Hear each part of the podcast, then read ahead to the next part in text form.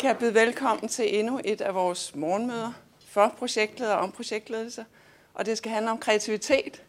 Og det er dig, en af vores skarpeste undervisere i projektledelse, Mariette Klint, øh, som er parat med både bonohattene og så videre.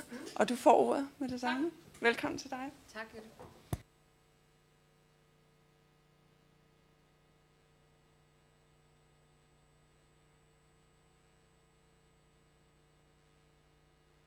Der skulle der gerne være lyd på. Det beklager jeg.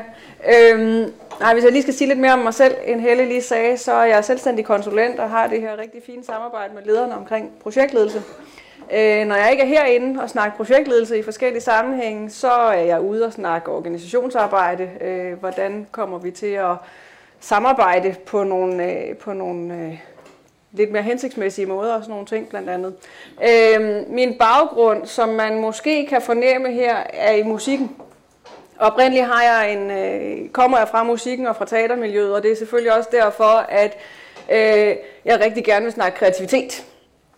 Øh, fordi det, der i virkeligheden er, sådan helt kort, hvis vi snakker musik, det er, at det er noget af det mest strukturerede, du overhovedet kan forestille dig, og samtidig med, så skal man være øh, vanvittigt kreativ for at få det til at leve. Og det er i virkeligheden den kobling, jeg gerne vil tale om i dag, det her med det strukturerede, over i, hvordan får vi så også skabt nogle muligheder. Fordi det er jo også det, der gør sig gældende i projektarbejde. Ofte så har vi jo en relativt skarp deadline. Øh, vi har en relativt begrænset mængde ressourcer. Øhm, og vi skal lykkes med nogle ting. Vi skal lykkes med en eller anden form for forandring. Det vil sige, at vi skal helt naturligt lave noget øh, kreativitet. Vi skal udvikle noget, der ikke var der før. Øh, og de to ting skal vi ligesom have til at gå op i en højere enhed. Det, der er det gode i det her, det er, at kreativitet, det er en egenskab, vi alle sammen besidder. Og nu kan jeg høre, at der er noget støj på den her. Øh, det er en menneskelig egenskab, vi skal bare lære at træne den, dybest set. Så er det det, det handler om. Øh, jo mere I træner, jo bedre bliver I til det. Det er ikke anderledes med kreativitet, end det er med øh, fysisk træning osv. osv. Jo mere vi gør noget, jo bedre bliver vi. Øh, det der måske bare kan være i det, det er, at øh, vi ikke træner det så meget i mange sammenhænge. Det kan også være det der med for lidt og for meget med kreativitet. Nogen synes, det er rigtig svært, det her med kreativitet. Hvordan skal jeg lige tænke ud af boksen? Det skal jeg i virkeligheden ikke, men det kommer jeg tilbage til lidt senere. Øh, andre kan næsten slet ikke lade være med at få idéer hele tiden, men er måske ikke sådan så skarpe til at få dem ind i den der lidt mere strukturerede ramme, og lige få de rigtige idéer, eller få idéerne udviklet til øh, nogle, nogle, nogle lidt mere holdbare løsninger, eller et eller andet. Og derfor så handler det rigtig meget om, at man øh, via nogle værktøjer, det kan være nogle af dem, jeg præsenterer jer for i dag, det kan også være nogle andre i virkeligheden, men via nogle værktøjer, at man der også sådan lige øh, skærper den der proces. Øhm, det er ikke sådan så, at det er raketvidenskab, jeg har med til her i dag. Det er meget bevidst. Det er i virkeligheden, fordi jeg vil gerne have, at I får nogle relativt enkle midler til at kunne gøre det her med.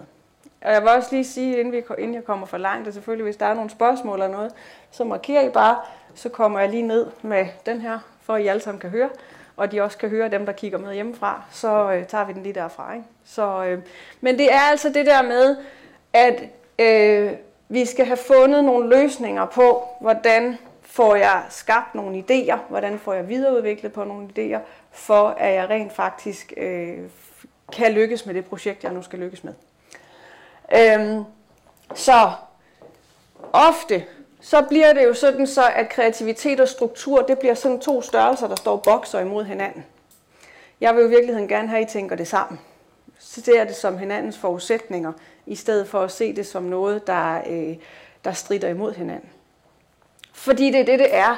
Øh, hvis, vi, øh, hvis vi er kreative uden at have en ramme, så bliver det popcorn, som bare popper ud og ligger forskellige steder. Det kan vi ikke bruge til ret meget i virkeligheden. Øh, hvis det bliver struktur med struktur med struktur, så sander I til. Så sker der ingenting. Øh, og derfor så er der brug for begge dele. I virkeligheden så kunne man kigge på sin hjerne og sige, der er nok en grund til, at vi har fået to hjernehalvdel. Øh, at der så er en hel masse omkring hjerneforskning i øjeblikket, sker meget der, så man ikke kan skille det helt så, så klassisk ad, som, som den her opgør det. Det er sådan en anden snak.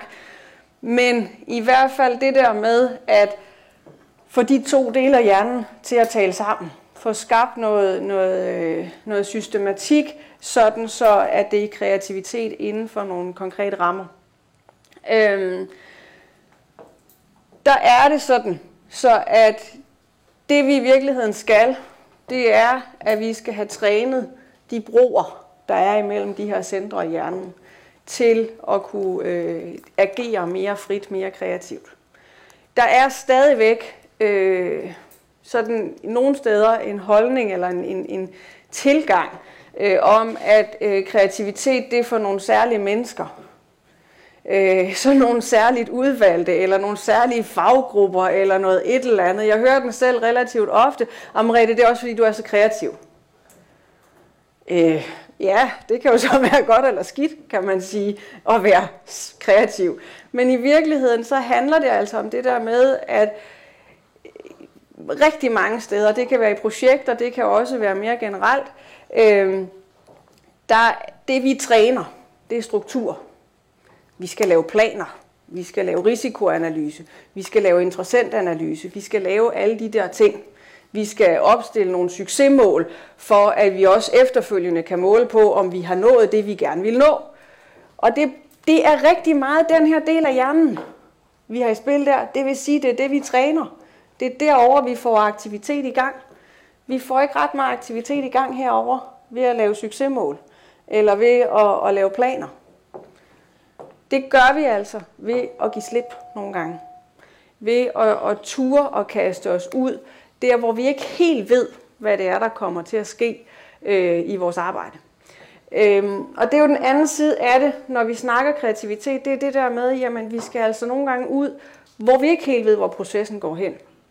Hvis vi kigger på det sådan rent øh, igen hjernemæssigt, og hvis vi så kigger på synssansen og høresansen, og det er ikke fordi, det, her der er det i virkeligheden mest billeder, kan man sige, det her med øret og, og øjet.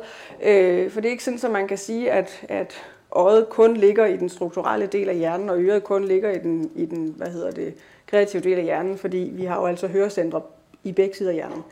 Øh, så det er det ikke, det er mere billeder på det. Men hvis vi spørger sådan en som Kjeld Freden, som arbejder med det her inden for hjerneforskning, øh, så siger han, at vi lever i en synskultur. Vi lever i, at vi skal se tingene for os. Vi skal se resultater. Vi skal øh, kunne dokumentere ting. Der er bare det i det, at når vi ser, når jeg ser på jer, når jeg ser på de ting, der ligger på bordene og sådan noget, så er det noget objektivt. Jeg kigger på et objekt uden for mig. Og så bliver billedet af det skabt inde i min hjerne. Men det er altså ikke sådan, så hverken I eller papiret eller noget andet ryger ind i hjernen på mig. Hvis vi derimod tager øret, så skabes den her lyd. Den kommer som bølger ind i vores krop og påvirker ind i vores krop. Øh, den forplanter sig i kroppen. Det er noget subjektivt, hvor vi i langt højere grad herover har med noget objektivt at gøre. Så er det her subjektivt, det er noget omkring stemning og følelser. Øh, det der med at lytte. Og i virkeligheden, så kan I komme ret langt ved at gå ud i jeres organisationer og lytte til, hvad bliver der sagt, og hvad bliver der ikke sagt, når der bliver sagt noget. Øh, hvordan siger folk tingene?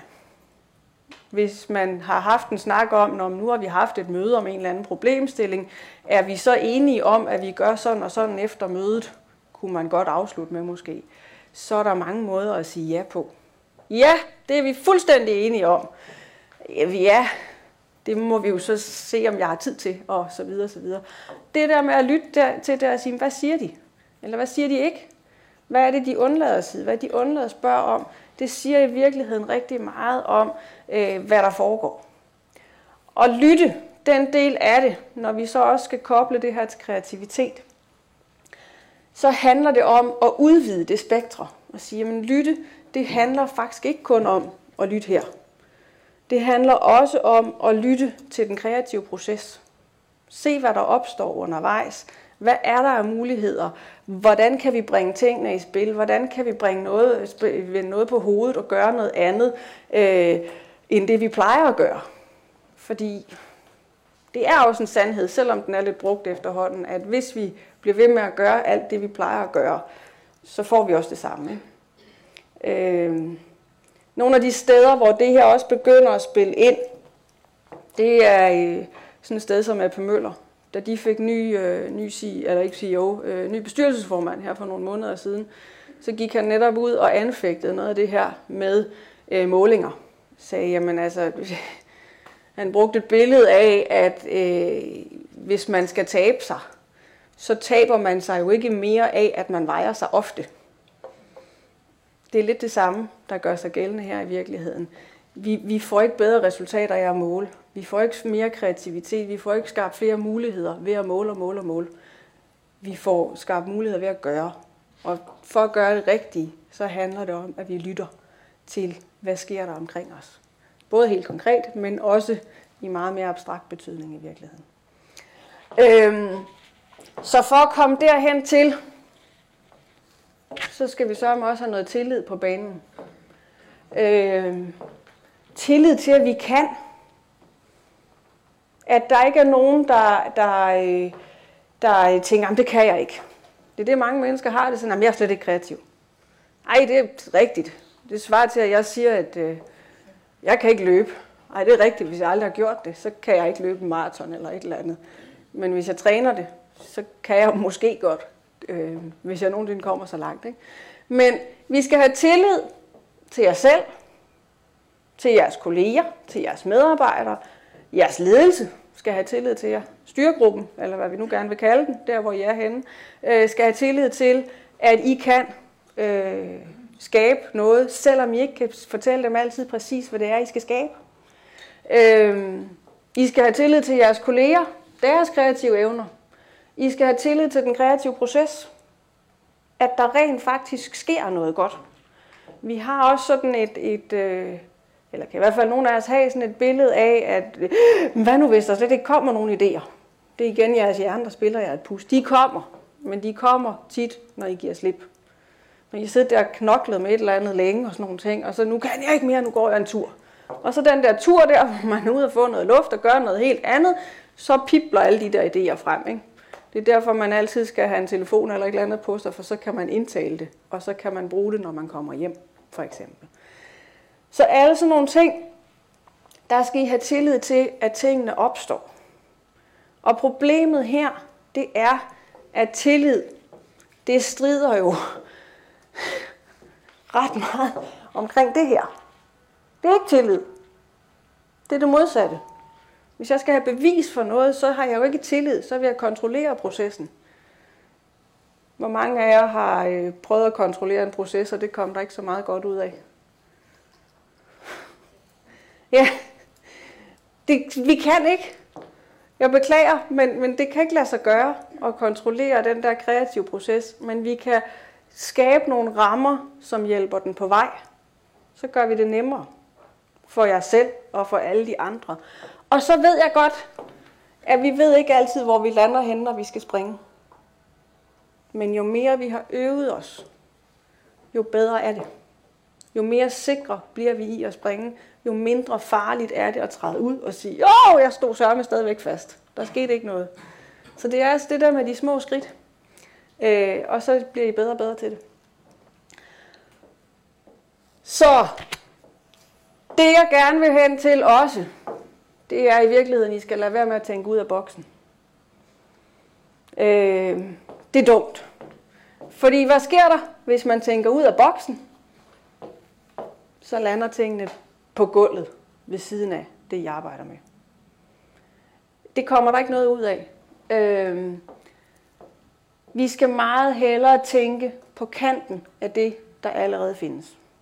Et eksempel som er gammelt, men som, som måske kan være sådan lidt, det, det bliver i hvert fald bragt op til to date, kan man sige.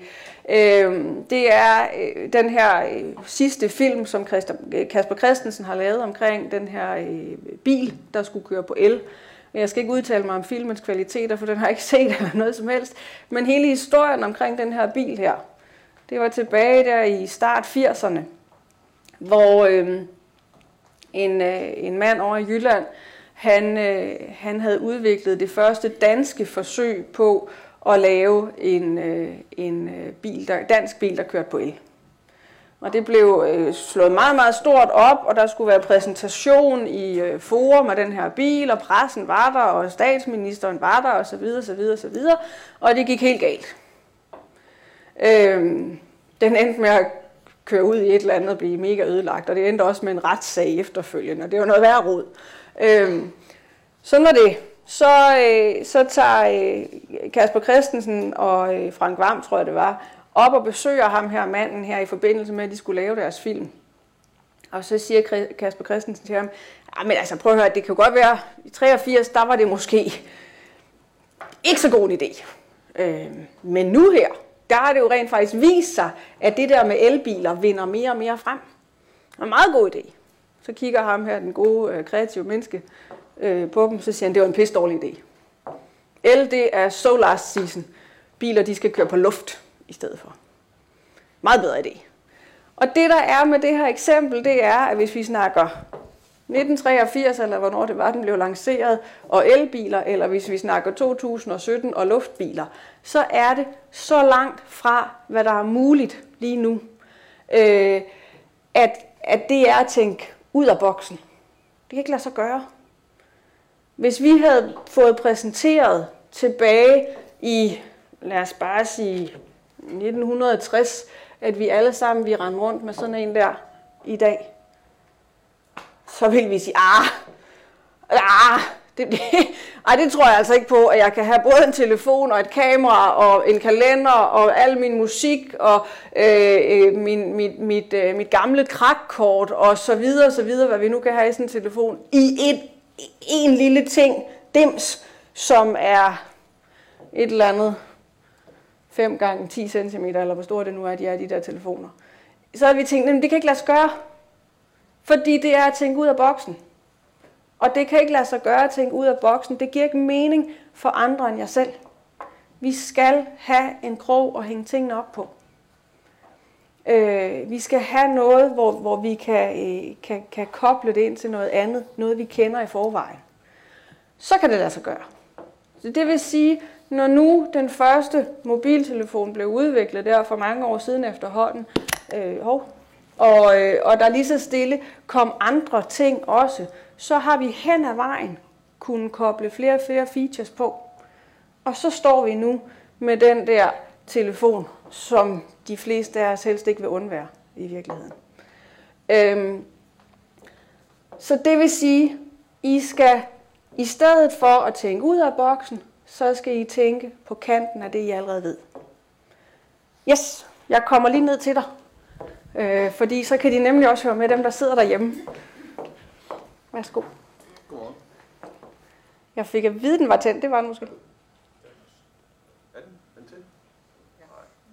Nej, den går ikke ind på noget højtaler. Ved du hvad, øh, hvis du stiller spørgsmålet, så... Hallo? Nu kom den. Jamen, godmorgen. Um, jeg bliver lidt provokeret af det, det ja. du siger, fordi at jeg synes, at vi i de senere år har haft nogle øh, meget tydelige eksempler på det, jeg vil kalde paradigmeskift, mm. Hvor man øh, kan sige, jamen det er, det er i den grad at tænke ud af boksen, og, og jeg tænker på sådan noget som Uber og Airbnb og den slags ting. Det, det har vi jo ikke tænkt før, og det er ikke noget, der kræver materiel, det er faktisk de største øh, biludlejere eller, eller øh, værelsesudlejere, eller hvad det nu er. Ja Øh, og det fandtes ikke overhovedet. Nej. Men det er jo et totalt jump ud væk fra, øh, fra det kendte. Jeg er ikke enig, men du må gerne snakke færdigt. Nej, nej, det er bare kommentar. Ja, ja. Men, men grunden til, at jeg ikke er enig, det er fordi, øh, det er rigtigt nok, at Uber fandtes ikke. Det er rigtigt nok, at øh, Airbnb fandtes ikke. Men der fandtes øh, biler, der fandtes taxaer, der fandtes øh, elektriske, eller hvad hedder det, IT-løsninger, som gjorde, at vi kunne styre de her ting. Internettet fandtes, det vil sige, at vi har stadigvæk koblet noget, som fandtes i forvejen. Vi har tænkt nogle ting sammen, som allerede findes, og sagt, hvordan kan de her passe sammen? Det samme med, med Airbnb. Øh, det, det jo dybest set har krævet, det er ikke noget revolutionerende nyt. Vi har allerede internettet, hvor vi kan lave alle mulige bookingportaler osv. osv. Folk har deres private hjem, hvor de i forvejen måske har inviteret gæster og sådan noget. Det er sådan set bare at koble de to. Så det vil sige, det er noget, der har fandtes i forvejen, som vi har koblet sammen på nye måder. Og det vil jeg våge den påstand, det stadigvæk er at tænke, øh, det er måske mere kreativt, jo jo, end det er at, at øh, lave en ny app, fordi vi har lavet 47 milliarder apps efterhånden eller et eller andet. Ikke? Så da det skete, så er det selvfølgelig mere kreativt, men det er stadigvæk at koble noget, som, som allerede findes. Og derfor at tænke på kanten af det, du har, vil være mit argument til det. Mm. Øhm, men det, der selvfølgelig også er i det, det er, at for at nå dertil, så skal vi have en, øh, en ramme for den kreative proces. Øh, det der med at få at vide, ah, men nu, øh, nu, nu skal I bare tænke ud af boksen, og nu skal I bare komme med alle de idéer, I, I har. Der er ikke noget, der er for stort, der er ikke noget, der er for småt. Det, det kan altså dræbe en hver kreativ proces, også i et kreativt menneske. Øh, fordi hvor skal man starte hen, og hvad skal det hænge sammen med, og hvad skal jeg være kreativ på? Og derfor det der med at få sat den der ramme, som gør, at, øh, at vi ved, hvor er det, vi skal være kreative henne, det hjælper jer sindssygt meget. Lad mig lige høre et par andre kommentarer. Hvad tænker I at gribe kreativitet an på den her måde i stedet for? Og så skal jeg nok komme rundt med mine lille håndholdte her igen. Ja, du får lov.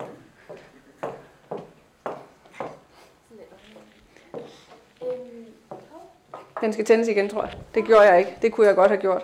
Det er så fint. Jamen, jeg tænker bare, øhm, for mig er det det der med at, at tænke på kanten er en begrænsning. Men jeg ved ikke, hvordan hjernen fungerer, fordi når jeg tænker, okay, nu er jeg i brainstormingsmode, nu mm. prøver jeg bare at tænke ud af boksen, på kanten af boksen, altså sådan free flow. Mm. Øh, om det så er crazy idéer, eller, eller almindelige idéer, men med en twist af noget mm. nyt. Mm. Altså det lægger lidt låg på, på min proces, min ja. brainstormingsproces, ved at tænke på kanten. Ja. For jeg føler ikke nødvendigvis, det er så nytænkende. Nej. Så, så det er sådan lige en kommentar. Ja.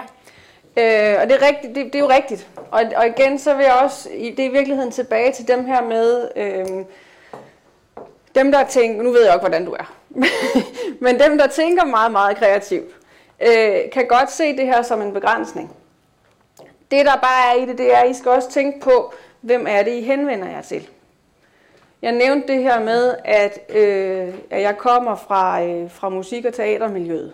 Hvis jeg kigger på nogle af dem, jeg kender fra det miljø, så er jeg overhovedet ikke kreativ. De øh, altså, stikker helt vildt af fra mig. Øh, så gjorde jeg det, at jeg blev ansat ved AP Møller i forhold til nogle af dem derinde, I kan altid komme og spørge, hvordan skete det, og hvad, hvad gik der lige galt for, at du lavede det skift og sådan noget. Det kan vi tage en anden dag. Men, men så blev jeg ansat derinde.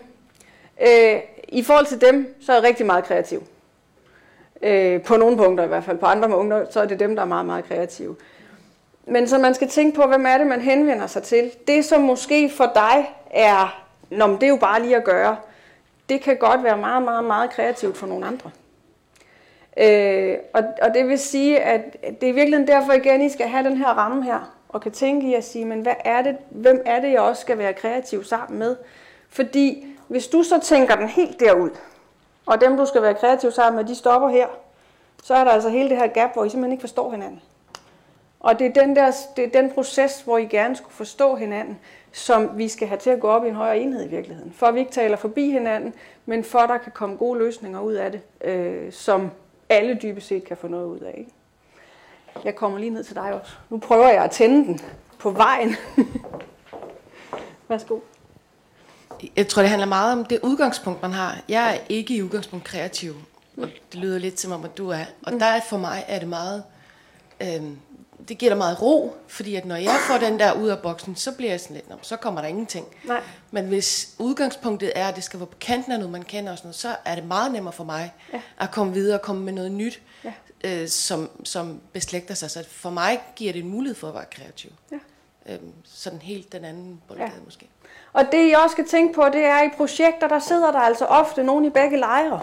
Og vi skal have jer til at tale sammen, dybest set. Fordi det er der, idéerne de opstår det er, når I forstår hinanden. Jeg kan også godt stå heroppe og sige alle mulige meget, meget, meget kreative ting, og hvordan vil man gribe en kreativ proces af i teateret og sådan nogle ting. Men det nytter ikke noget, hvis ikke I er i den verden. Så skal jeg altså bringe tingene hen til, hvor I er. Og, og det er det, der er hele forudsætningen her, hvis I, hvis, hvis I spørger mig om, hvad handler kreativitet om? Hvor er I henne? Hvem, hvem skal I være kreative sammen med? Hvad er det for en problemløsning, I skal komme med? Det nytter ikke noget, at altså nogle af de opgaver, jeg løste, løst, mens jeg var inde ved på Møller, det var også nogle medarbejderrelaterede opgaver, hvor jeg skulle have folk til at arbejde bedre sammen. Ikke? Øhm, og jeg brugte min musik, og jeg brugte min teater, jeg brugte alle de der ting, men jeg satte det hele tiden i ramme af, hvad var det, de skulle have ud af det. De skulle blive mere effektive, de skulle samarbejde noget bedre, for at få en bedre medarbejdertilfredshed, og ikke mindst en bedre kundetilfredshed. Så jeg skal jo ikke stå og være kreativ for kreativitetens skyld. Jeg skal være kreativ for at lykkes med det projekt, eller den opgave, jeg nu har, har øh, sat for øje. Og det er også det, at når vi så har den der ofte ret begrænsede tid, når vi snakker projekter, så er det altså vigtigt, at I griber den proces an rigtigt, frem for at nu har vi alle døre åbne. Det må I godt have en del af processen. Det er ikke fordi, man slet ikke må tænke ud af boksen, det må man godt. Men, men vi skal bare have det koblet over til noget, der også kan lade sig gøre, fordi ellers så ligger de altså der som popcorn, som vi ikke rigtig gør så meget ved. Og vi skal gerne have dem gjort, gjort til flyvedygtige øh, løsninger. Så hvad skal vi gøre ved det her, for at, øh, at få det til at lykkes? Øh, der er rigtig mange forskellige metoder til det her. Øh, dybest set tror jeg ikke, der er nogen, der er mere rigtige eller forkerte end nogen andre. Det kommer igen meget an på, hvem I er. Dem, jeg har valgt at tage med her i dag, det er nogen, som igen er til at gå hjem og, og implementere meget umiddelbart i virkeligheden. Og hvor man øh, kommer relativt hurtigt i gang med den der proces om at få skabt noget, og som for rigtig mange øh, giver mening at arbejde med. Øh, så den første, jeg har taget med til jer, det er omvendt brainstorming. Øhm, vi kender alle sammen brainstorming. Vi stiller os op ved en tavle eller et eller andet, og så laver vi det måske som et eller andet mindmap. Vi har en eller anden idé, vi skal gøre noget ved, og så opstår der alt muligt forskelligt ud af det. Og så har vi nogle forskellige øh, punkter her, og dem kan vi så efterhånden, når vi har tegnet hele billedet op, så kan vi kigge på dem og sige, hvad for nogle tænker vi er øh, bedre end nogle andre. Der er igen det der med, at det kan for nogen, ikke for alle, men for nogen kan det være svært at tænke alle de der scenarier frem. Hvis vi skal hjælpe det på vej, så kan vi vente om. Så kan vi starte med at sige, hvad er det, vi gerne vil opnå? Jamen, vi vil gerne have en bedre medarbejder tilfredshed. Eller vi vil gerne stå stærkere i markedet, eller øh, vi vil gerne leve op til en bestemt lovgivning, eller hvad det nu er, vi gerne vil, som kan være en eller anden, et eller andet startskud til et projekt i forhold til en kreativ proces. Øh, så skal I vente om negativt. Hvis det nu er, at vi siger, målet er, at vi vil gerne have gladere medarbejdere, så skal I vente om at sige, hvordan får jeg sure medarbejdere? Det gør jeg ved at behandle dem urimeligt i forhold til mængde af opgaver. Det gør jeg ved at øh, øh, hele tiden ændre deres vagtplaner for eksempel, hele tiden ændre deres opgaver. De løsninger, de kom med i går, de er ikke gode nok i morgen, og så hele processen bliver hele tiden ændret omkring dem. Det gør jeg ved at tage alle deres, deres øh, privilegier eller rettigheder, eller hvad vi nu skal kalde, tage dem fra dem og sige, du skal lige skæres 10% i løn, og i øvrigt så øh, den der ferie, du havde planlagt om 14 dage, den kan ikke lade sig gøre, for vi har lige en deadline osv. osv. Så får I rigtig super medarbejdere. Øhm, det kan jeg ikke anbefale. Men det er enormt nemt at forholde sig til for hjernen og sige, hvordan gør jeg noget negativt. Det er meget nemmere end det andet i virkeligheden. Så det vil sige, at I skal formulere målet negativt. Så skal I kigge på, der er det, brainstorming kan komme ind igen. Hvordan opnår I det? Hvordan gør I det her negativt her? Og så skal I vende tilbage som sidste step til et positivt udgangspunkt. Okay, hvordan undgår jeg så at øh, hele tiden ændre i, øh, i den vagtplan for eksempel? Som medarbejderne de har fået udleveret. det gør jeg dybest set ved at hele tiden være to skridt foran og, og have styr på, hvad kan der ske, have styr på min risikodækning, have styr på, hvordan griber jeg opgaver an, have styr på et alternativ upfront, sådan så jeg måske har nogen stående klar i kulissen, om man så må sige, hvis det er, der sker et eller andet, og vi, altså sygdom eller hvad ved jeg, så er der nogen, der kan træde til. Så er det justeringer, I kan lave i stedet for. Så, så det der med at vende den rundt og sige, øhm, hvordan, kan vi, øh, hvordan, hvordan kan vi gøre det negativt, det er sindssygt konkret for rigtig mange hjerner. Og det er igen, altså det er ren hjerneforskning, og det er ikke fordi, jeg skal gøre mig til mester i hjerneforskning, men jeg har læst nogle af dem, der er kloge inden for det her felt. Og det, der sker, det er, at det er simpelthen, det, det, det er jo vores, nærmest vores reptilhjerne, der går i gang. Og vores reptilhjerne er jo sådan indrettet, så den skal jo sikre jer, at I kommer væk, hvis I var urmennesker, der løb ud på savannen, og der var en løve i bagdelen af jer. Så skal I kunne komme væk. Og når det er, I så er kravlet op i et træ og sidder deroppe og passer på jer selv, så er det, I kan slå den anden del til. Så derfor er hjernen altså rigtig, rigtig kodet i at tænke i det negative. Og det kan vi et eller andet sted lige så godt bruge i den kreative proces. Og så sige, jamen der må da starte der, og så vente om bagefter. Fordi så, så slipper I igennem det der med at skulle tænke ud af boksen. Så kan I få lov til at gøre alt det, I faktisk godt ved, øh, til noget brugbart i stedet for.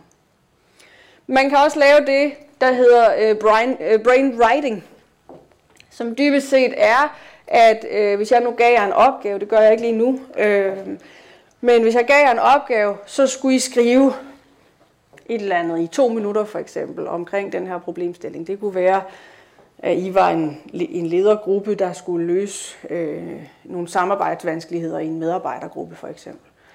Så skulle I sidde hver især og skrive om det i et par minutter, og når de par minutter så var gået, så giver I papiret videre til den næste. Uden at sige noget. Uden at, at gøre noget den vej rundt, bare giver det videre, og så læser den næste, hvad der står, og så ud fra det, så skriver I videre på det. Måske i to minutter. Og det vil sige, hvis man så gjorde det sådan bordet rundt, så skulle man igennem de mennesker, der nu sad ved bordet.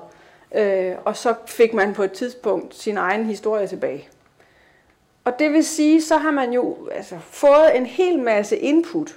Der er en hel masse hjerner, der har tænkt anderledes end jeres egen, og så kan I derfra, det ser formentlig helt anderledes ud, så kan I derfra øh, begynde at arbejde konkret med det.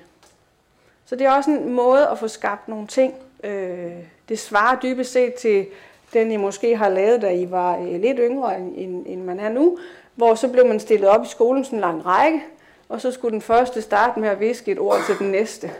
Og det gjorde man så igennem hele rækken, og når man kom ned til nummer 25, eller hvor mange man var i klassen, så er det blevet til et helt andet ord. Det er dybest set det samme, der gør sig gældende her. Det er bare i forhold til en konkret problemstilling. Øhm, jeg kunne godt tænke mig, at vi lige bruger lidt tid på den her med omvendt brainstorming. Øhm, så der kunne jeg godt tænke, at der ligger papir, altså blokkene. Det andet papir, der ligger her, det skal vi ikke bruge lige nu, det skal vi bruge om lidt. Øh, men, men blokkene, sid lige for jer selv i første omgang og tænk over, hvordan øh, kan I lave en omvendt brainstorming på øh, selve det at idé generere. Så nu skal vi altså tænke på, hvordan lader jeg være med at idé generere. Brug lige et par minutter på det, og når I så har gjort det, så skal I lige snakke sammen. Øh, to og to, eller tre og tre, eller et eller andet. Ikke? Men en omvendt brainstorming hver især på at idé generere. Det er første step. Hmm? Så værsgo.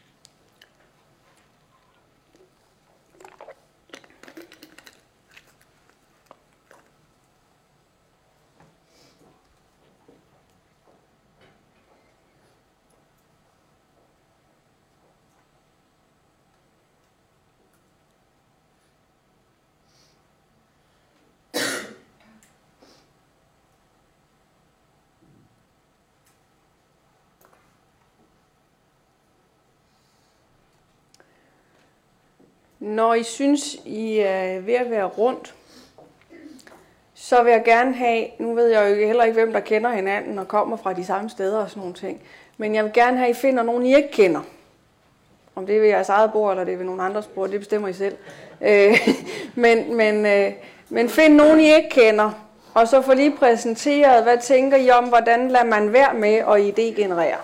Og så brug lige et par minutter på at snakke om det også. Jeg øh, forsøger lige at bryde ind igen.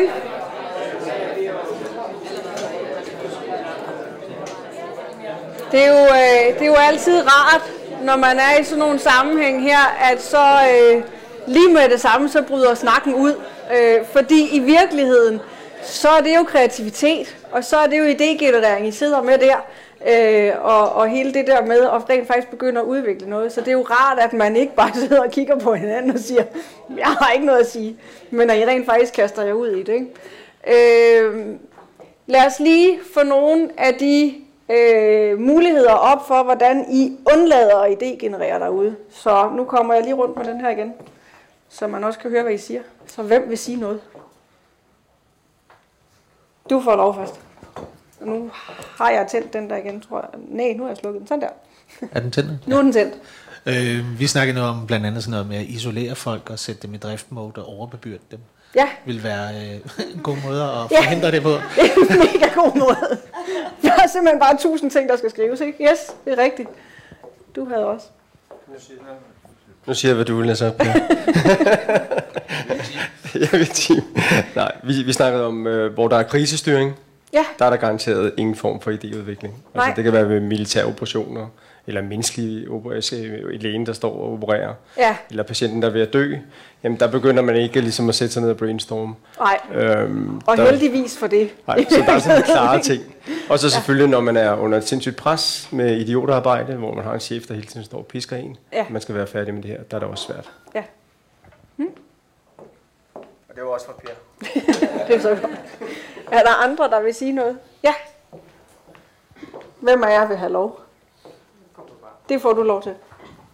Jeg gik lige sådan en uh, brainwriting. uh, men jeg tænker bare sådan noget helt basalt, som for eksempel ikke at dyrke motion, uh, ikke at tage sig tid til at lytte til andre, Ja. uh, ikke søge inspiration. Ja. Uh, jeg søger for så meget inspiration på, altså jeg læser, du ved, alle mulige nyhedsmagasiner, og, og man tænker bare Facebook, det er sådan lidt, men, men nogle gange jeg subscriber en masse sider, og du ved, nogle gange så sidder man bare der, du ved, og hvis man ikke gjorde det, hvis man ikke fik input, øhm, går også på museum, og hvis jeg ikke gjorde de ting, øhm, selv proaktivt søgte, så tror jeg også, at, at så vil jeg ikke træne min hjerne på samme måde. Nej. Så, men, men, men ja, øhm, hvad mere har jeg skrevet? Ja, og så gøre tingene på min egen måde, og tro, at det er altid den bedste måde at gøre det på. altså, Ja. Ja, godt.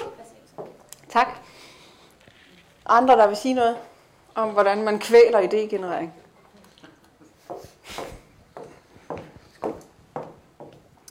Jamen, vi snakkede om øh, det her med at sidde fast i fortiden og sige, det der, det har vi prøvet, det virker ikke. Ja. Hvis medarbejderne, hvis vi kommer med en idé og siger, ej, det har vi prøvet for 20 år siden, det Ja. virkede ikke. Så kan man også bare blive rigtig træt, ikke? Ja, det kan man. Åh, det dræber enhver proces, ikke? Og det er jo ikke fordi, at vi bare skal være jubeloptimister her. Det, det er det faktisk ikke. Det er faktisk det modsatte. Det er faktisk det der med, at vi skal bruge vores tid. I jo projektledere. Vi ved godt, hvordan det er. I skal bruge jeres tid relativt effektivt. Men jeg ved også godt, at den store udfordring, jeg står med, når jeg underviser i projektledelse, ofte, ikke altid, men ofte, det er, at folk de kommer ind ad døren på dag 1 og river sig i håret, fordi vi har ikke tid nok. De er overbebyrdet, de kære projektledere. Og det er altså en gordisk knude, når det er, vi samtidig arbejder med at skulle udvikle noget nyt.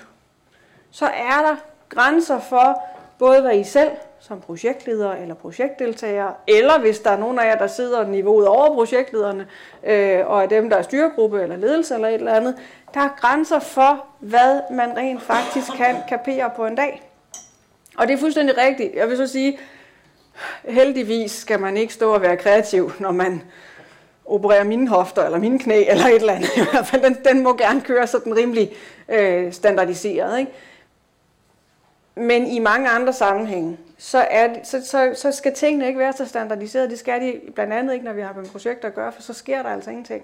Og jeg vil også våge den påstand i virkeligheden, at hvis ikke nogle kirurger har været kreative på et eller andet tidspunkt, bare ikke lige på min krop, men på nogle andres krop eller et eller andet, så sker der jo heller ikke noget der. Så bliver vi jo ikke bedre til at behandle forskellige sygdomme. Så vi er nødt til at have tid til det. Det der er i det, det er, at når man har med projekter at gøre, så får man at vide, at man skal lave planer, og man skal lave risikoanalyser, man får at vide, at man skal lave alle de der ting. Det står jeg også selv og siger, og det står jeg ved. Man ender ofte over i krisehåndtering, hvis ikke man sådan ligesom har styr på sin proces, fordi man ikke har tid nok. Og så bliver det sådan hele tiden det der med at løbe, løbe efter situationen, og I får dårlige løsninger ud af det. Derfor I skal have jeres plan, for at I også kan lægge tid ind til at være kreativ, eller til at, at få noget luft, og, øh, eller til at søge inspiration andre steder fra. Jeg ved ikke, om der var nogen af jer, der så, øh, det var Sundhedsmagasinet i sidste uge, tror jeg det var, hvor de snakkede musik. Det var jeg jo glad for, at de gjorde. Det skal ikke være nogen hemmelighed. Øh, musik, det er altså mega godt til at få de her hjernehalvdele til at tale sammen. Og man behøver ikke, det er bedst, hvis man er udøvende musiker. Det bliver jeg nødt til at sige til jer, så det er også sådan lidt kun gå nu ud og gå i gang med at spille musik og sådan noget. Ikke? Men I, be, I behøver sådan set ikke det. I behøver bare at lytte til musik. Øhm, fordi det, der sker, når vi, når vi lytter til musik, og endnu mere, når vi spiller det, det er, at vi får aktiveret så mange forskellige centre i hjernen. Så vi får bygget de der broer, vi får trænet at tænke øh, motorik og øh, evnen til at lytte sammen for eksempel. Det lærer sig i os på en helt anden måde. Så et, en gave fra mig til jer, det er også, hvis I skal være kreative, så brug noget musik også i den proces. Og det der jo er i det, det er, at nu har I allerede givet jer selv en hel masse, øh, hvad hedder det, øh, løsninger til, hvordan at det så er, I kommer igennem step 3 her, og I kommer ned i virkeligheden til step 4 og siger, hvad er det så, vi skal gøre? Vi skal nemlig lade være med at overbebyrde vores medarbejdere, når vi har med projekter at gøre, også i alle mulige andre sammenhænge. Det er ikke det samme som, man ikke, man ikke må have lidt travlt og sådan nogle ting. Det må man godt. Men overbebyrdning, det er noget andet. Vi skal sørge for, at der er plads til det kreative rum. Vi skal tænke det aktivt ind i processen. Det kan være, når man er, vi alligevel har en kick-off eller et eller andet, hvad I nu holder, så få det tænkt ind, i stedet for at vi bare skal lære hinanden at kende eller et eller andet. Så tag en problemstilling fra jeres projekt, som I ved, den her med ret stor sandsynlighed, så opstår den alligevel. Få den smidt på bordet som et emne foran dem. Få dem til at arbejde med den. Få dem til at se på, hvad er der af problemer i den her problemstilling her. Hvad kan vi gøre ved det? Få lavet den der negative øh, brainstorming på det, eller øh, gøre nogle andre ting. Øh, fordi så får I præsenteret jeres projekt. Det er det, I skal. Men I får det også taget væk fra den der, når nu skal du se, at jeg har tænkt sådan og sådan. I får dem aktiveret. I får alle idéerne fra dem på banen, og så kan I bruge det ind i resten af jeres projektforløb. Udover det, så er det også sådan nogle ting, der er med til at motivere folk. Så I får dem også mere på en helt anden måde, øh, end hvis I kommer med en næsten skræddersyet løsning selv. Og I kan ikke være, være nær så kreativ selv. Det kræver altså det der pingpong fra nogle andre. Øhm, jeg så vil præsentere for jer nu. Det kan sagtens være, at der er nogen, der har tænkt, eller har set den før og sådan nogle ting, men det er igen fordi, det faktisk ikke behøver at være så besværligt det her. Og, og, og der er ikke nogen grund til, at jeg begynder at stå og tænke en hel masse ud af boksen på jeres vegne, når jeg lige har stået og sagt, at vi kan faktisk gøre noget andet. Igen, jeg vil godt sådan lige vende tilbage til det her med, at, at en del af processen kan selvfølgelig sagtens være at få lov til at kigge helt derud til sol, måne og stjerner osv. videre, Og så trække det tilbage til, hvad er så realistisk muligt, når, når vi har været igennem den proces. Det er ikke fordi, det er forbudt. Det må man gerne.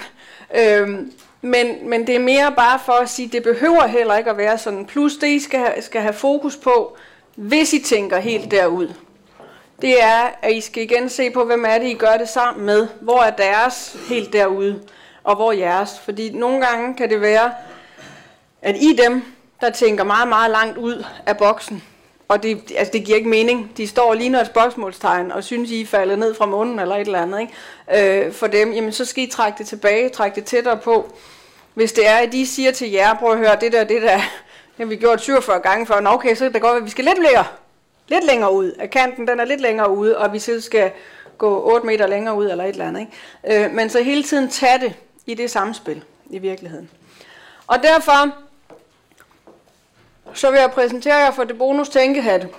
Øhm, fordi de i virkeligheden både hjælper øh, dem, som kan have det lidt svært med at tænke kreativt, og de også hjælper dem, som kan have det lidt svært med ikke at tænke kreativt i virkeligheden. Øhm, fordi man skal igennem nogle forskellige steps her. Jeg har taget nogle hatte med. Det er ikke fordi, I behøver at have dem på, det kan man godt. I nogle, nogle gange, når man sidder med den her kreative proces, så får alle udleveret hatte, og det synes jeg virkelig er en lille smule fjollet. Ikke? Så kan I sidde der. Men det, så det skal I ikke. Det nøjes jeg med i dag. Men jeg har taget dem med, fordi de meget godt illustrerer egentlig, øh, altså det, det bliver håndgribeligt, når vi får noget på. Det behøver igen ikke at være så, så, så kompliceret. Øhm, men det vi skal, når det er, at vi skal igennem det bonus tænke hatte proces det er, at vi i første omgang, så skal vi forholde os til fakta og kendskærninger. Og jeg er selv nogle gange lidt et popcornhoved. Jeg får relativt mange idéer, og det kan godt være et problem. Og så når jeg møder sådan mennesker, der er lidt mindre popcorn så synes de, at jeg skal forholde mig til, hvad er fakta lige. Mariette, hvordan har du tænkt dig at tjene penge på den der forretningsidé der, du lige har fået? Og det ved jeg ikke, det må vi jo se, altså, men det er en god idé så bliver de lidt trætte. Ikke? Er der et marked? Er der et potentiale? Er der en kundegrundlag? Alle de der ting. Ikke? Øh, så vi skal, det er meget godt, når vi nu har sådan en kreativ proces, lige at starte med at sige, hvad er egentlig fakta? Så er det til gengæld også godt at lige forholde sig lidt til, hvad siger øh, følelserne? Hvad siger intuitionen mig? Hvad siger mavefornemmelsen? Hvad for en fornemmelse har jeg? Og jeg ved godt, at det, det er ikke sådan en ting, som får så meget plads så mange steder. Men det handler i virkeligheden om det der med at lytte. Lytte til jeres mave. Øh, lytte til netop, hvad, hvad kunne folk, hvordan kunne folk blive påvirket af en eller anden øh, problemstilling eller et projekt. Hvad for nogle følelser helt konkret kunne der opstå inde i folk, hvis det er, at vi laver en omorganisering af virksomheden for eksempel. Der er nogen, der vil blive rigtig bange. Der er nogen, der vil synes, det er rigtig fedt. Der er nogen, der vil søge væk af sig selv og så videre, så videre. Så de følelser, det er den ene del af det. Det er også det der med mavefornemmelsen. At lytte til den. Øh, jeg mener, det er Gandhi, som, øh, som har sagt noget i retningen af, at øh, vi skal lytte til den lille stemme. Den lille stemme, det er vores allesammens øh, moral- og etikkodex, og den sidder cirka her. Øh, vi ved det jo godt, hvis vi laver noget, som moralsk eller etisk ikke er i orden. Der er nogle gange, vi kan vælge at ikke lytte til det, men vi ved det godt. Så det der med også at turde lytte til det, man kunne kalde den lille stemme, som i virkeligheden er jeres mavefornemmelse er også rigtig godt i en kreativ proces. Så er der den sorte hat. Det der, hvor øh, reptilhjernen den, den får lov til at komme i spil. Alt det, der kan gå galt. Alt det, der er svært. Alle hullerne i osten. Alt det, vi skal være bekymrede for. Har du nu tænkt på dit og dat og dut og så videre og så videre. Og listen kan meget hurtigt blive så lang her. Øh, det skal vi selvfølgelig også have med. Fordi det er jo en hel masse forhold, vi skal tage højde for, når det nu er, vi skal vælge idéer ud imellem hinanden, og når vi så skal, skal videreudvikle, arbejde videre med de idéer, som vi nu vælger, øh, skal, er gode for vores projekt. Så den skal vi også, om ikke andet, så får vi det ud af hovedet i hvert fald, og ned på papir, og så kan vi forholde os til det derfra. Når vi så har gjort det, så tager vi den gule hat frem. Hvorfor har vi grund til at være optimistiske? Hvad er vi egentlig gode til? Hvad har vi tidligere gjort som har, i af lignende øh, arbejde, som har været vellykket?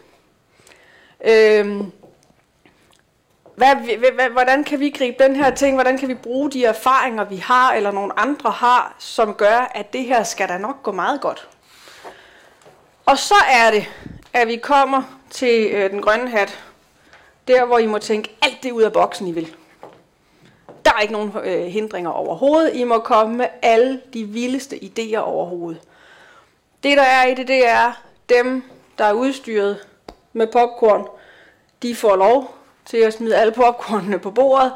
Dem, der ikke er udstyret med popcorn, de kan godt være det sådan, særligt hvis de bliver, bliver hjulpet lidt på vej af nogen, der har lidt mere popcornshjerne end nogen andre. Øhm, og, og særligt når det er, at de har fået nogle af de andre ting her i spil først.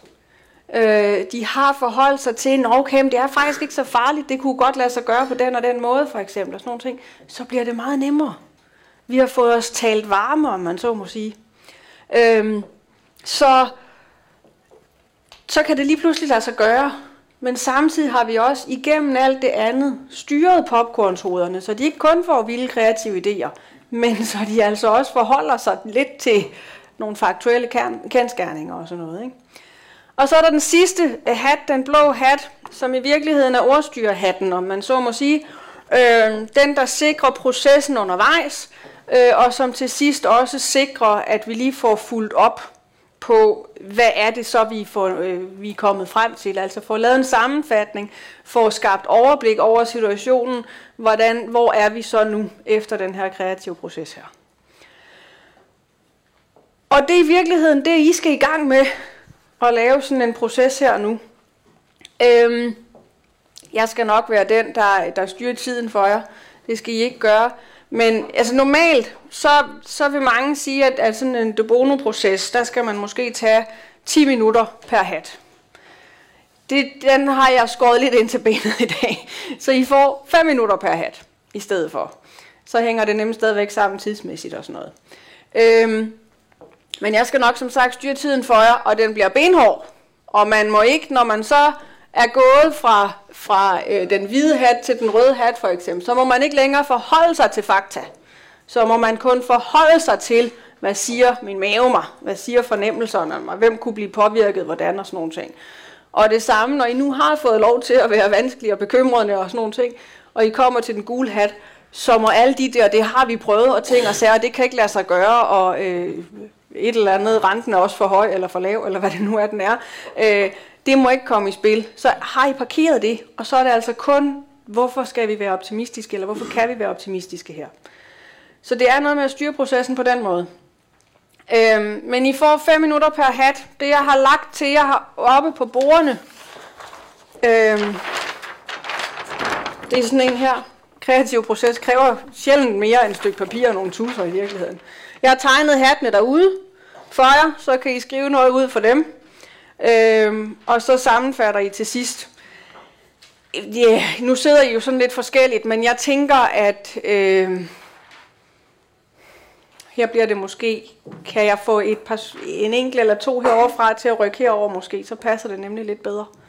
Øh, og måske til det samme fra det bagerste bord dernede herop til, så tror jeg også, det passer sådan er bare en enkelt herop til. Hvis jeg kan få jer til at logge jer til det, så, så tror jeg, det passer. Så sidder I nemlig to grupper per bord på nær det bagerste bord dernede i en gruppe. Øhm, og så får I altså den her proces med, med 5 minutter per hat. Og den første hat, I skal kigge på, det er den hvide, og nu skal I også have at vide, hvad det så er, at I skal, øh, I skal arbejde med. Alle kan forholde sig til Tivoli. Så det I skal nu, de, øh, de tænker jo ud af boksen jævnligt derinde. Nu kunne de godt, og de vil jo gerne være en helårsforretning, i stedet for kun at være en, en, en sæsonforretning. Så nu skal I altså lave en, øh, en øh, ny sæson for dem. Den skal ligge i februar og marts måned. Det er det, der er opgaven. Og jeg tager lige øh, tiden frem til jer. Så øh, fordel jer lige grupperne, så det passer. Øh, nu er de sidste fem minutter også gået. Øh, lad mig lige starte med at høre jer, sådan jeres helt umiddelbare øh, reaktion. Hvordan var processen? Hvad tænker I om det? Ja, du får lov. Ja, du skal snakke i den her. den første tanke, jeg fik, det var straks, jeg, jeg har en idé. Den kreative idé, den poppede op i mit hoved først. Der sprang jeg sådan set ned, Ja. øh, og var nødt til at stoppe op og sige, okay, vi er nødt til at køre processen igennem. Ja. Øh, øh, og så landede det måske et andet sted end den idé, jeg havde først. Øh, det var sådan set meget... Øh, det var spændende, ja. Godt. Der var også, øh, var det dig, der var også markeret? Nej, der.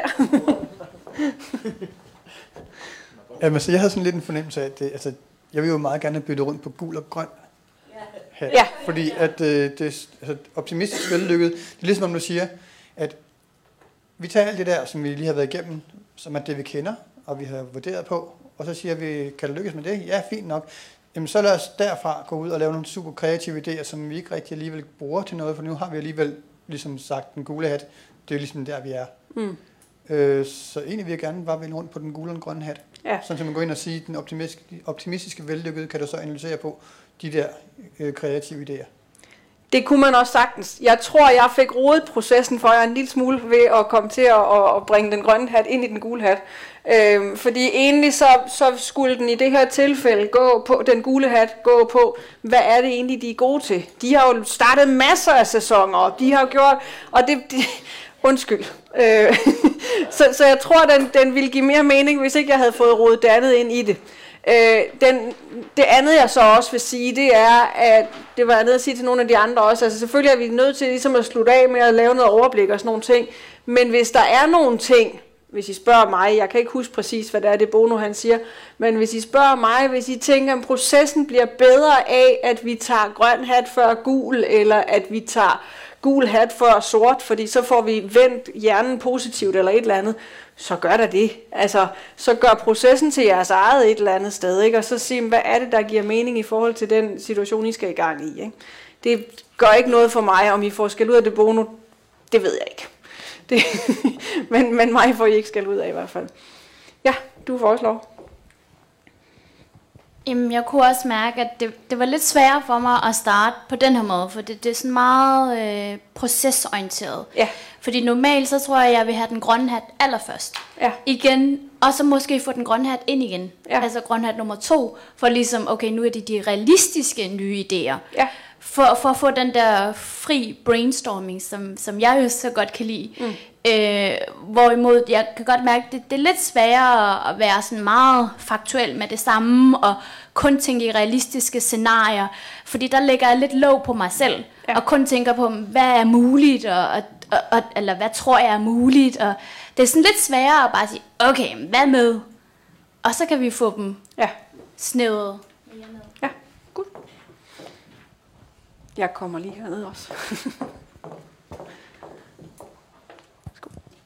Ja, jeg vil gerne bakke det der op, der lige blev sagt, og det jeg nævnte tidligere også med paradigmeskift. Jeg tror, den mest kendte, det er den, hvor man sagde, hvordan får man en hest til at løbe hurtigt, og det, så er vi tilbage i 1800, det er slutningen af 1800-tallet, så var der en mand, der fandt på en bil. Mm. Og det var jo egentlig meget godt, mm. øh, selvom den ikke kørte så stærkt i starten, og der var andre problemer. Ja. Jeg tror også, at man kommer til at låse sig lidt, så det bliver det, jeg vil kalde lineær udvikling, som bare sådan et, et lille skridt ovenpå, eller en lap, eller hvad man nu vil kalde det. Ja. Øh, Jeg kan også bedre lide selv øh, det fri flow, og Ja. så lad os prøve at få struktur på det. Ja. Øh, Og så, som du selv har sagt, træning er jo, er jo vejen frem for alting, så det med at kunne definere, de, hvad er de egentlig de forskellige hatte, mm. det vil jo hjælpe, hvis, når man har gjort det et par gange. Ja, lige præcis. Jeg hopper ned til dig hernede også. Men det er mest også lidt i forhold til, jeg synes faktisk, det er meget godt, at den grønne hat først kommer dernede. Mm. Fordi vi har lige siddet og snakket om, hvad vi har af tidsbegrænsninger, og hvad vi har af ressourcebegrænsninger, og at nogle gange så bliver der en masse ting skudt ned, når vi først har brugt tid på at få idéerne. Ja. Og jeg synes, de fleste af os, de, vi sidder jo nok ikke i sådan en, hvor vi skal opfinde den næste bil eller noget, mm. men vi sidder med nogle håndgribelige idéer. Og der synes jeg, det er meget rart, det sætter en, en struktur, Ja. og det sætter lige nogle rammer for, hvor er det, vi skal være kreative indenfor. Ja. Så kan det godt være, altså det gør det nemmere for os at holde os på kanten, mm. i stedet for at falde ud over. Ja. Jeg lister herover. Så, øhm, nu er det fordi, jeg er uddannet grafisk designer, så vi har trænet rigtig meget sådan med, hvordan man sådan er kreativ, når det sådan kræves, at man sådan nærmest skal være det på et bestemt tidspunkt. Og der har vi arbejdet rigtig meget med sådan at tage de første, altså den hvide, røde og den sorte og den gule hat, sådan at man giver egentlig hjernen sådan, øh, de forudsætninger, der er for, altså de rammer, der er for at kunne tænke kreativt. Og når man så ikke lige sidder med det, så kommer idéerne, fordi man har sådan forberedt hjernen på rammerne, mm. og så, så snart man sådan giver slip, så har hjernen alle forudsætningerne for ligesom at komme med idéerne lidt af sig selv. Mm. Ja. Så det er også en opbakning af, af processen, som den er beskrevet her? Ja, ja. altså også sådan, hvor man så giver plads til, at den grønne hat, den måske kan komme lidt hen ad vejen, at man ikke behøver at have idéerne fra start, men man også godt kan tænke lidt over dem. Ja. ja. Mm. Nu, nu griber jeg fat i dig. Jeg ved godt, du ikke lige markerer, men du var en af dem, der sagde, du er ikke så kreativ her indledningsvis. Så må jeg ikke spørge dig også, hvad tænker du om, om at gribe processen an på den her måde her? Der er jeg meget enig øh, med præcis det, du sagde. Jeg synes, det, er en, det giver meget ro til, at, at rammerne er sat. Man skal have ting på plads, før man ligesom kan sige, når man var, hvilket råderum har jeg så indenfor. Mm. Fordi at så mine forudsætninger for at kunne være kreativ vil, er meget nemmere for mig at komme med, mm. i stedet for hvis jeg startede med det. Ja. Øhm, så det er, jeg synes det er, om man så lige bytter lidt rundt på nogle gule og råder lidt rundt i dem sådan det taget. Øhm, det tror jeg meget, ligesom der også blev sagt, at det kommer meget med øvelsen. Ja. Men øh, altså, jeg synes det er en, en god proces, altså ja. det er bestemt. Godt, tak. Øhm, I virkeligheden så er det jo ikke sådan helt så interessant, det der med, hvad, hvad, hvad I er kommet frem til. Øh, det ville det jo være, hvis det var i forbindelse med en kick-off eller et eller andet i den stil. Men her, der, der er det jo mest for øvelsens skyld, og også derfor, jeg tager noget, der er meget generelt og meget sådan, øh, vi et eller andet sted kan forholde os til. Ikke? Øh, så derfor gør vi ikke sådan, så vi skal lave en hel masse præsentation af det. Øh, men det jeg godt kunne tænke mig her at bruge de sidste 10 minutter på, inden at vi øh, er færdige, og I skal ud og gøre det, I er ansat til at gøre, og alle sådan nogle ting. Øh, det er det der med, jamen, når nu vi har været igennem den her proces her, når nu vi har, øh, jeg har sagt de ting, jeg har, så må man være enig eller uenig. Men hvad tager I mere fra i dag? Hvordan tænker I på det her med kreativitet nu, kontra da I kom for, øh, for et par timer siden? Så øh, lad mig gerne høre nogle bud på det også rundt omkring. Nemmere og sværere til at have med at gøre, ikke til at have med at gøre. Det er bare det samme, vi plejer at gøre. Et eller andet. Hvad tænker I? Ikke noget.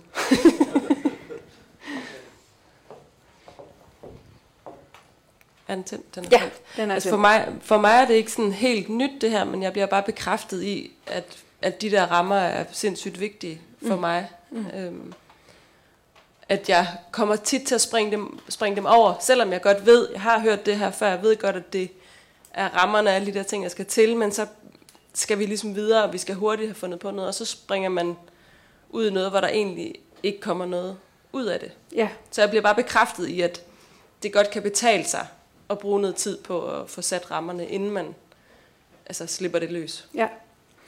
Og det er også, hvis jeg lige skal, skal, skal supplere den igen, nu står jeg jo og, og bruger en, noget af min tid i hvert fald på at undervise sådan i, hvordan griber man projekter an fra A til Z-agtigt.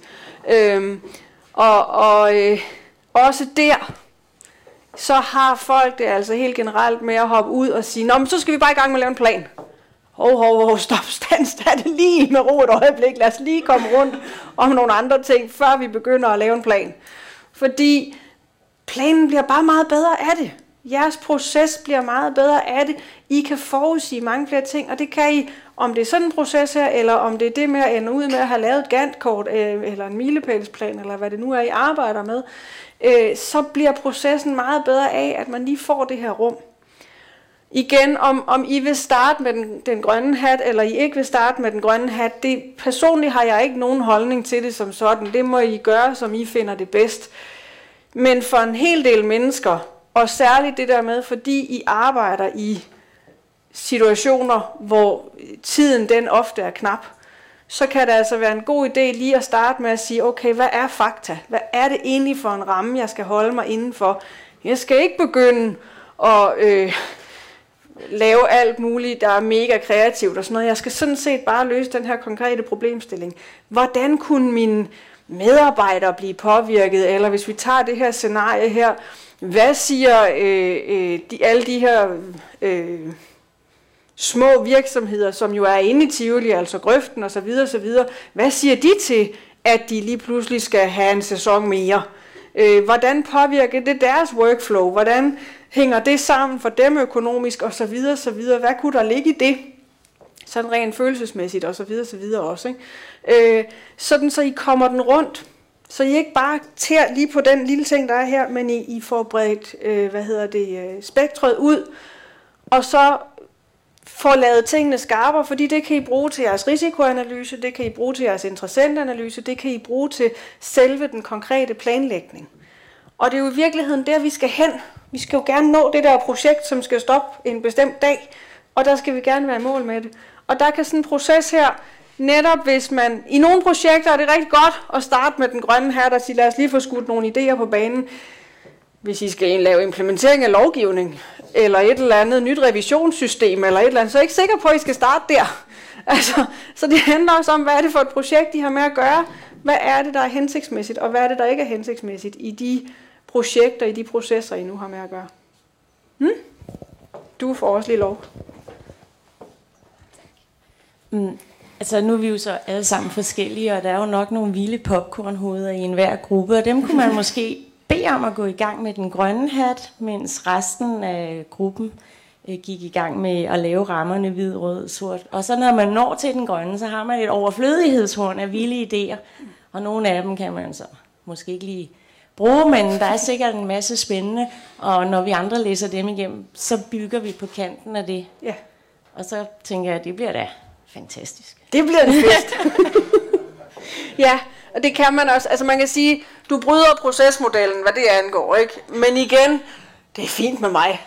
Om hvad, hvad det Bono vil sige til det, det ved jeg ikke. Men, men jeg har det sådan med et hvert værktøj, om det så er en milpælsplan, eller det er en debono-proces, eller hvad det er.